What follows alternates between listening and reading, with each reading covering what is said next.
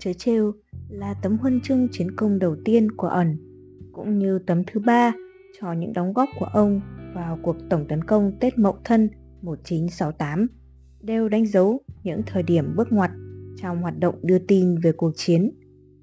Trận ấp Bắc là thời điểm bùng phát của cơn thu nghịch âm ỉ giữa báo chí và phái bộ quân sự Mỹ ở Sài Gòn, vốn luôn khăng khăng phe mình đã thắng trận.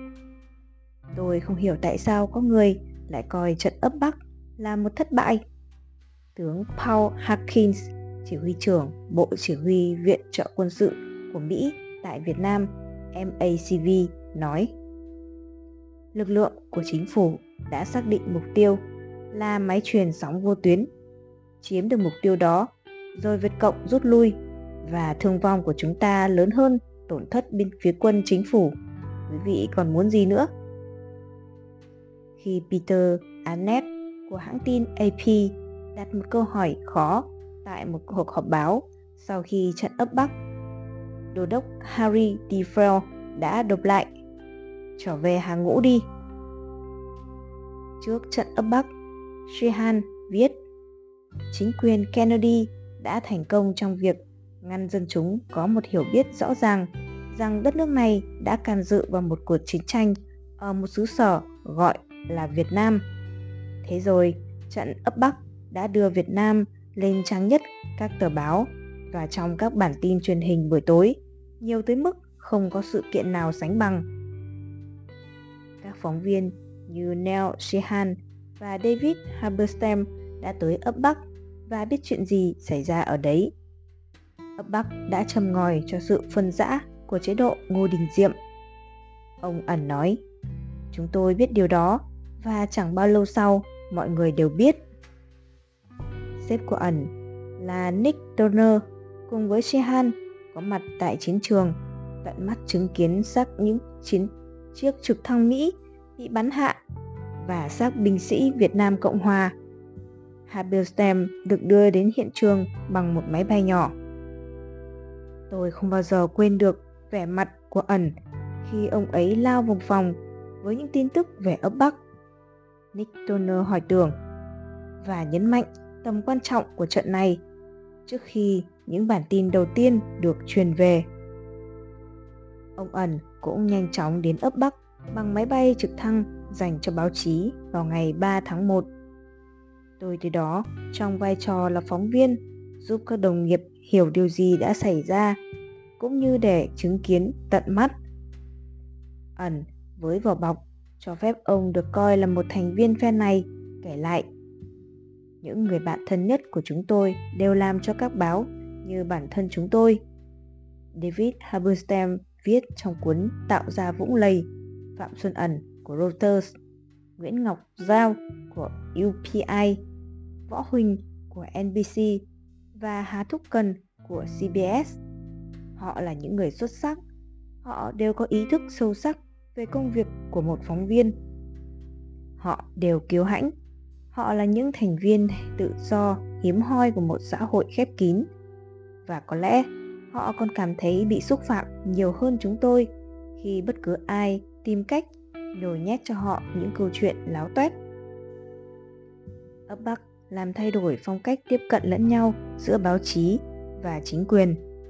Có vẻ như MACV luôn thể hiện rằng cuộc chiến đang tiến triển thuận lợi, rằng sức mạnh của quân địch xa sút, rằng có thêm nhiều thôn ấp được kiểm soát, vùng nông thôn đã được bình định. Nhưng các phóng viên ở đấy thì không thấy vậy.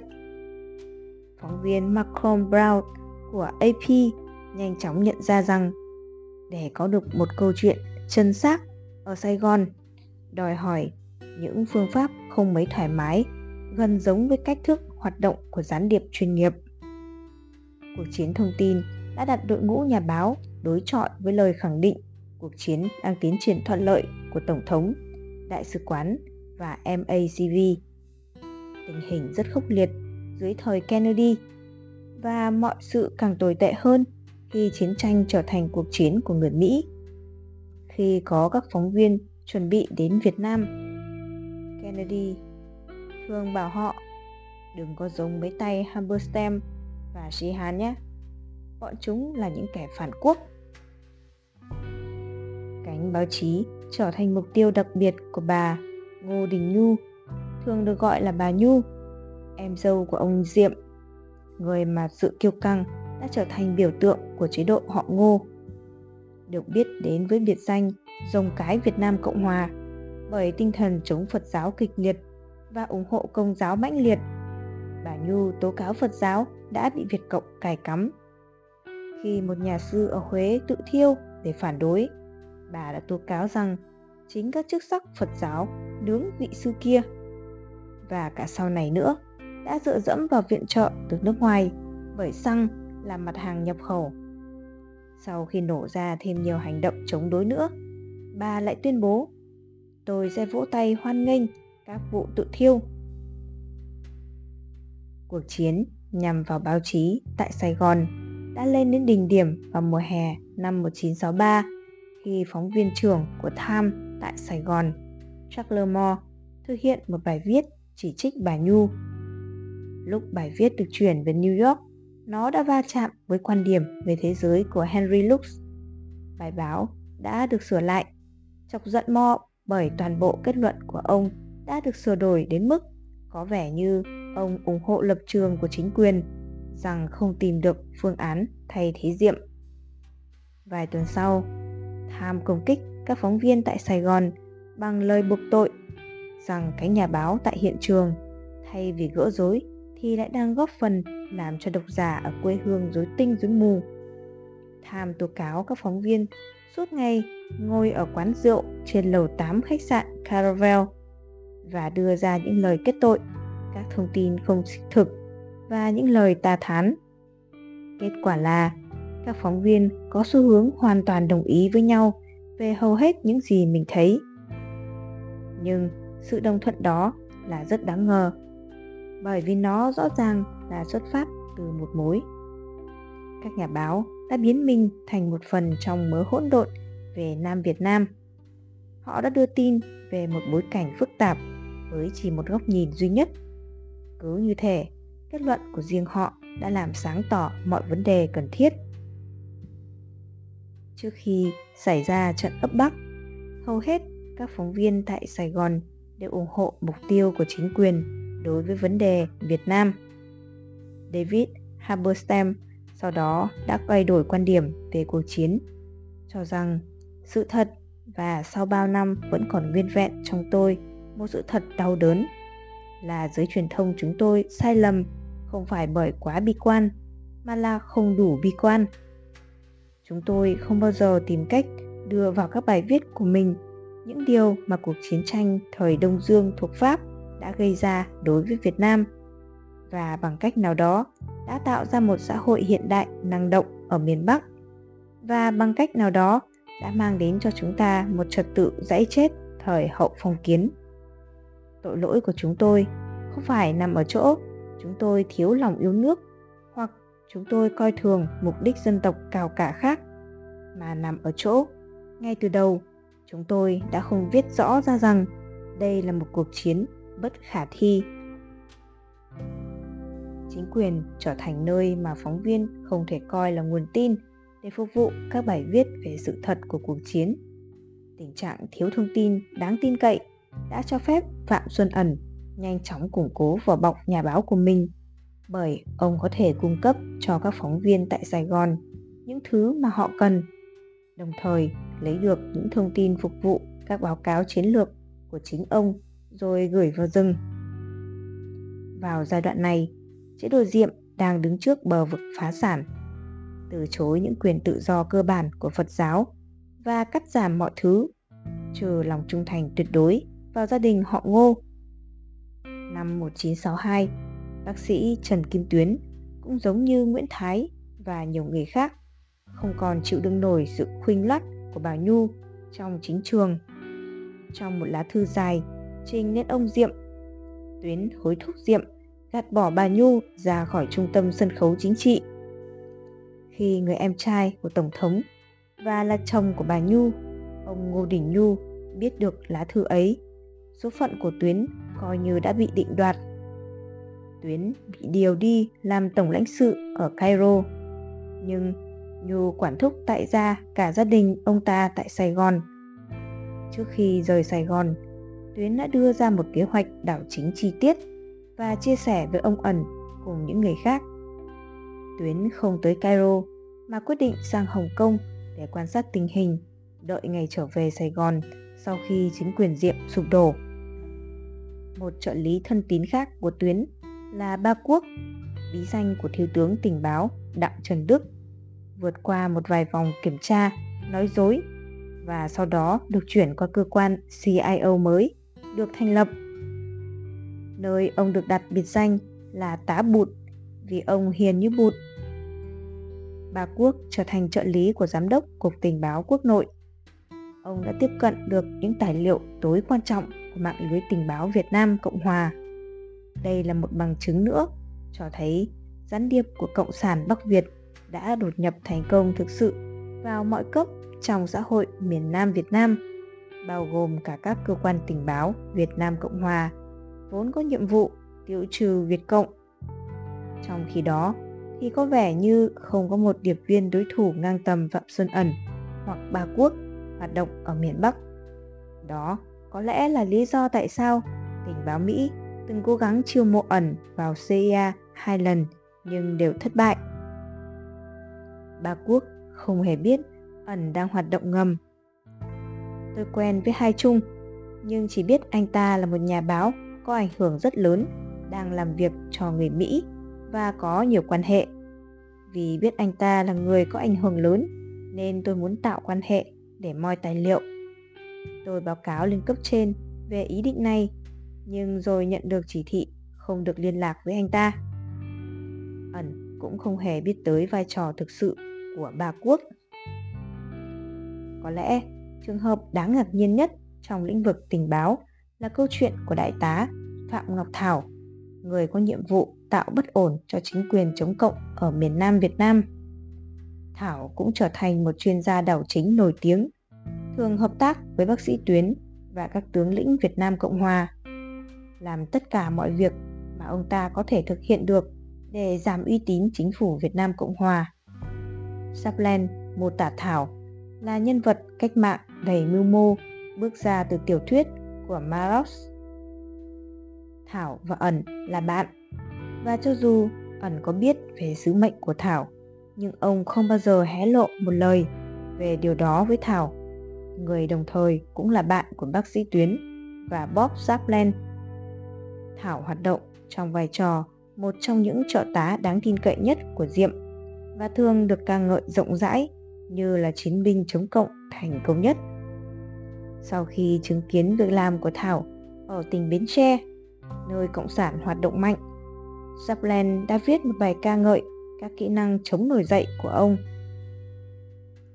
Xuất thân từ một gia đình gia giáo theo công giáo ở miền Nam, Thảo được cha mẹ giới thiệu với Ngô Đình Thục, anh trai của Diệm, và lúc bấy giờ đang là giám mục giáo phận Vĩnh Long. Thảo thuyết phục người anh cả của Diệm rằng ông hoàn toàn tin tưởng vào sự nghiệp chống cộng và mong muốn được phục vụ Diệm hết khả năng. Nhiệm vụ của Thảo đã được cấp cao nhất là Bộ Chính trị chấp thuận. Thảo được cử sang tu nghiệp tại trường sĩ quan can sát và sau đó được thăng hàm đại tá. Ông làm từ lệnh địa phương quân tại tỉnh Vĩnh Long, rồi tư lệnh địa phương quân ở tỉnh Bình Dương, sau về làm tỉnh trường tỉnh Bến Tre. Thảo trở thành một trong những ủng hộ viên nhiệt tình nhất của chương trình khu trù mật kiểu làng tự quản hiện đại nhằm mục tiêu chia cách quân nổi dậy với dân chúng bằng cách đẩy nông dân vào những khu làng rộng lớn, có hàng rào và hệ thống phòng thủ vững chắc để tạo điều kiện cho chính quyền bảo vệ họ. Thảo biết chương trình này sẽ khiến nông dân oán hận. Đó là lý do tại sao ông ủng hộ nó mạnh mẽ nhất. Nông dân ghét khu trù mật vì nhiều lý do. Đầu tiên là việc họ bị buộc phải tham gia xây dựng làng xong mới được rời nhà để vào đấy ở. Chương trình này đã làm dấy lên làn sóng phản đối và chán ghét chính quyền Diệm. Khi chương trình bị hủy bỏ, Thảo tập trung vào việc xây dựng ấp chiến lược, thuyết phục Diệm thực hiện càng nhanh càng tốt. bởi nếu để lâu sẽ khiến nông dân oán hận và thù địch. Thay vì thử nghiệm nhiều lần, họ cứ đẩy nhanh tiến độ theo kiểu Mỹ rất đặc trưng với sự giúp sức của Phạm Ngọc Thảo. Ông ẩn cho biết, Thảo có nhiệm vụ khác xa tôi. Tôi là tình báo viên chiến lược. Anh ta là người gây bất ổn cho chính quyền và lập kế hoạch đảo chính. Sứ mệnh của anh ta nguy hiểm hơn tôi nhiều. Tôi hỏi ẩn, tại sao rất nhiều người ngưỡng mộ ông Thảo? Bob shapland thích Thảo vì ông ta nghĩ đầu óc của Thảo là tách rời và khác xa Hà Nội. Thảo là một người mơ mộng, giống như nhiều người trong chúng tôi. Người bạn thiếu thời của Thảo giải thích rằng Thảo là người suốt đời chiến đấu với một mục tiêu duy nhất là độc lập cho Việt Nam. Ông ta là người theo chủ nghĩa dân tộc chứ không phải theo thư thuyết nào, là người có thái độ và mục đích sống được định hình trong giai đoạn Việt Nam là một thuộc địa bị áp bức về chính trị và bị khai thác về kinh tế của Pháp. Nhìn lại cuộc đời ông ta, không cường điệu chút nào khi nói rằng một mình ông ta đã làm thay đổi cán cân quyền lực chính trị giữa Sài Gòn và mặt trận dân tộc giải phóng. Ông ta góp phần làm suy yếu Diệm và Nhu bằng cách giúp làm thất bại chương trình Bình Định Nông thôn và ông ta là nhân vật chính trong cơn lốc xoáy của các âm mưu phá hoại ngầm vốn làm suy sụp và cuối cùng là tiêu diệt chính quyền này. Thảo bị giết vào ngày 17 tháng 7 năm 1965. Nguyễn Văn Thiệu được cho là đã ra lệnh xử tử Thảo. Lúc này đã bị thương nặng bằng cách dùng dây da thắt cổ và tinh hoàn. Khi nghe tin Thảo chết, Thiệu đã khui sâm banh cùng vợ uống mừng. Trong một lần nói chuyện sau chót của chúng tôi, tôi đã đùa rằng hóa ra bác sĩ Tuyến chỉ là một gã soàng trong chiến dịch truy bắt gián điệp cộng sản bởi ba quốc, Thảo và Ẩn đều khởi đầu sứ mệnh trong tổ chức của Tuyến. Đấy là một lần hiếm hoi trong các cuộc trao đổi của chúng tôi mà Ẩn đổi giọng. Có những điều mà tôi không thể nói với ông, nhưng tôi không phải là người duy nhất cứu mạng Tuyến. Thảo cũng đã làm vậy, bởi vì Tuyến đã giúp phóng thích rất nhiều tù nhân của chúng tôi sau khi ông ta không còn được Nhu và Diệm sủng ái. Sau cuộc đảo chính ngày 1 tháng 11 năm 1963, Tuyến từ Hồng Kông bay về Sài Gòn, nhưng ngay lập tức phải vào tù vì bị nghi ngờ lập mưu đảo chính. Ông ta phải ngồi 2 tháng trong tù, bị cô lập, tra tấn, bỏ đói, lột trần và sống với lũ chuột. Chính Thảo, viên đại tá uy tín của quân lực Việt Nam Cộng Hòa đã sử dụng ảnh hưởng của mình để Tuyến được tha. Bác sĩ Tuyến là bạn tôi, ẩn nói. Ông ấy cũng là bạn của Thảo và chúng tôi cứu mạng ông ấy vì ông ấy đã giúp người của chúng tôi trong tù.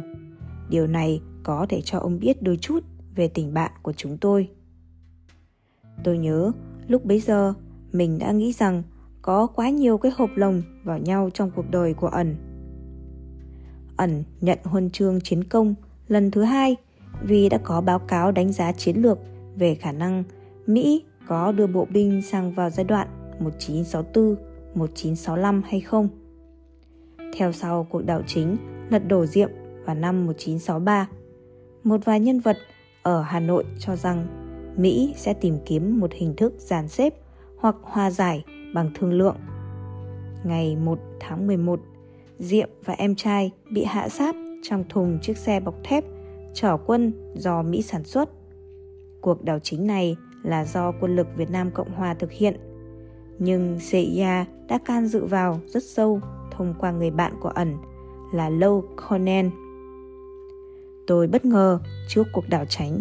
Ẩn nói, người Mỹ đã đầu tư vào Diệm quá nhiều, nhưng Lansday là người duy nhất có thể kiềm chế ông ta. Cấp trên của tôi đã nhận định sai rằng sau khi lật đổ Diệm, Mỹ cũng sẽ rút khỏi Việt Nam. Tôi phá lên cười và bảo Không đâu, họ đang tới đây và các anh nên chuẩn bị sẵn sàng cho một cuộc chiến tranh lớn. Tôi nói với họ rằng ông Diệm cũng chống việc Mỹ đưa quân vào đó là một cách lý do nữa để Syria lật đổ ông ta. Ông ta phải trả giá vì đã vượt ra khỏi cái dây xích của người Mỹ. Cuộc can dự quy mô lớn của Mỹ vào Việt Nam được quyết định vào ngày 28 tháng 7 năm 1965. Nhưng các báo cáo của ẩn bắt đầu vào năm 1964 trong thời gian Nguyễn Khánh nắm quyền. Ẩn kể cho tôi đúng cái điều mà ông đã nói riêng với Bob Sapland 30 năm về trước rằng khi CIA biết được những lời đề nghị bí mật của Nguyễn Khánh với mặt trận dân tộc giải phóng, ông ta sẽ bị truất quyền lãnh đạo vì chính quyền của Johnson đang hướng tới việc Mỹ xóa cuộc xung đột. Tôi đã biết rằng người Mỹ không bao giờ ra đi. Sau này tôi mới biết nhiều người ở Hà Nội nghĩ khác, nhưng hồi đó tôi không hay biết về suy nghĩ của họ. Tôi chỉ đưa cho họ phân tích chân xác của mình và sau đó mới hay tôi được trao huân chương. Ông ẩn cho biết nguồn cung cấp chính các thông tin về Nguyễn Khánh là thành viên CIA Low Conan. Nhưng tôi ngờ rằng ông còn có các nguồn khác nữa.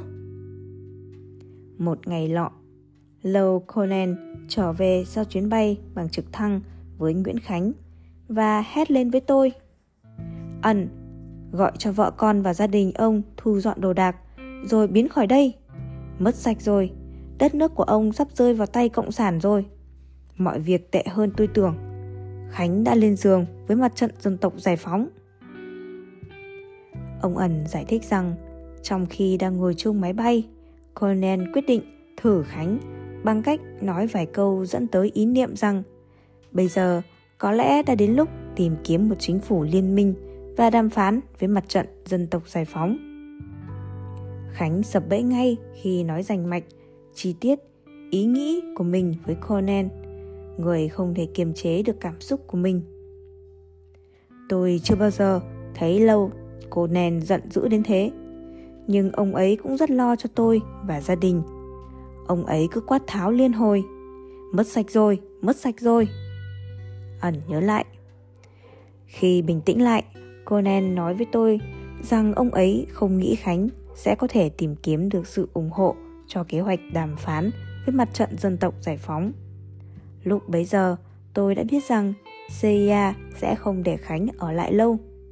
Người Mỹ sẽ không cho phép đàm phán với mặt trận bởi vì người Việt Nam không được phép tự tìm kiếm sự đồng thuận. Điều đó không phù hợp với lợi ích của Mỹ. Vụ đánh bom vào doanh trại lục quân Mỹ tại Pleiku vào ngày 5 tháng 2 năm 1965, làm thiệt mạng 8 người Mỹ và làm bị thương hơn 100 người, đã trầm ngòi trong một loạt sự kiện tiếp theo, dẫn tới việc lực lượng chiến đấu mặt đất của Mỹ được đưa tới Việt Nam.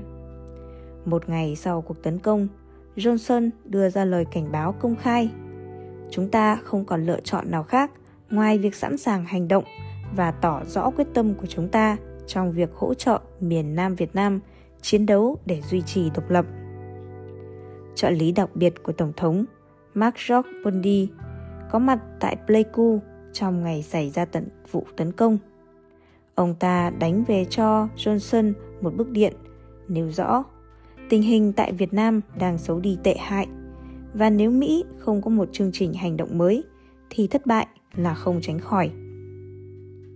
Ngày 13 tháng 2, Johnson khởi động chiến dịch Sấm Rền, một chiến dịch ném bom có hệ thống và khắp nhằm vào các mục tiêu của Bắc Việt. Giữa lúc nhịp độ của chiến dịch không kích trở nên nhanh hơn, quyết định đưa lực lượng tham chiến mặt đất của Mỹ vào Việt Nam cũng đồng thời được đưa ra.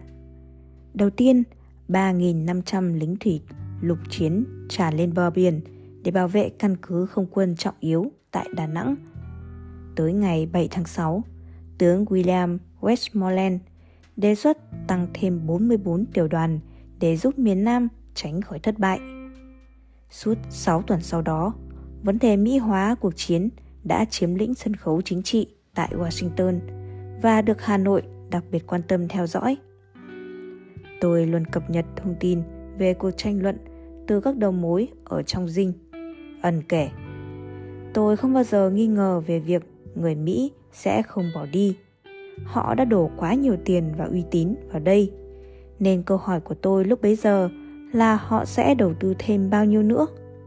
Khoản đầu tư sẽ rất lớn và đủ cho họ trụ vững dài lâu hơn. Nhưng người Mỹ không bao giờ chịu đầu tư để tạo ra một thế hệ lãnh đạo mới tại miền Nam. Đó là sai lầm lớn của họ. Ý kiến bất đồng duy nhất trong chính quyền Johnson lúc bấy giờ xuất phát từ Thứ trưởng Ngoại giao George Bond, người đã tìm cách cảnh báo cho Johnson về việc ông ta đang khởi động một cuộc chiến tranh mới đặt Mỹ vào sự đối đầu với Việt Cộng.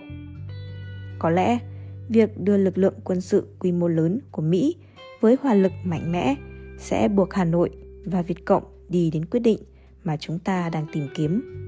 Mặt khác, chúng ta có lẽ sẽ không thể thực hiện cuộc chiến này một cách đủ thành công. Dù có đưa sang miền Nam Việt Nam 500.000 quân Mỹ, thì chúng ta cũng cần phải có nhiều bằng chứng hơn so với hiện nay rằng quân của chúng ta sẽ không xa lầy trong rừng rậm và trên các ruộng lúa. Trong lúc chúng ta từ từ cho nổ tung đất nước này thành muôn mảnh.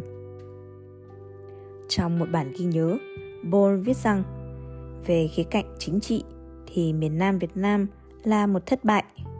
Hà Nội có một chính phủ, một mục tiêu và một nền kỷ luật. Chính quyền Sài Gòn thì lại là một trò đùa. Thực sự thì miền Nam Việt Nam là một đất nước có quân đội nhưng vô chính phủ. Theo quan điểm của tôi, một sự can dự sâu của Mỹ vào chiến trường trên bộ tại Việt Nam là một sai lầm chết người.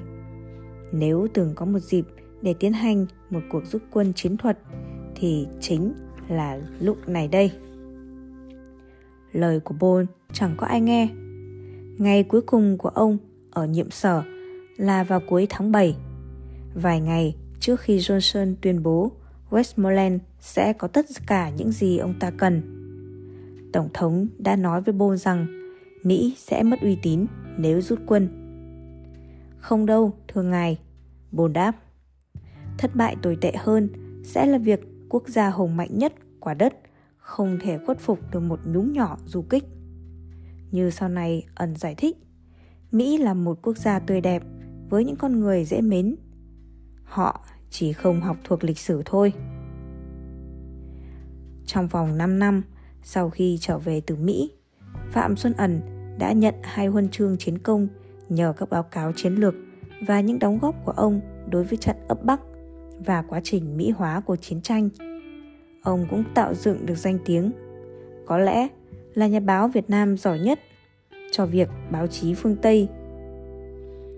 Tuy nhiên, trong thập niên sau đó, từ 1965 tới 1975, ông sẽ còn tạo dựng dấu ấn không thể phai mờ đối với hoạt động của ông trong lĩnh vực tình báo cũng như trong vai trò là một ký giả của tờ Tham.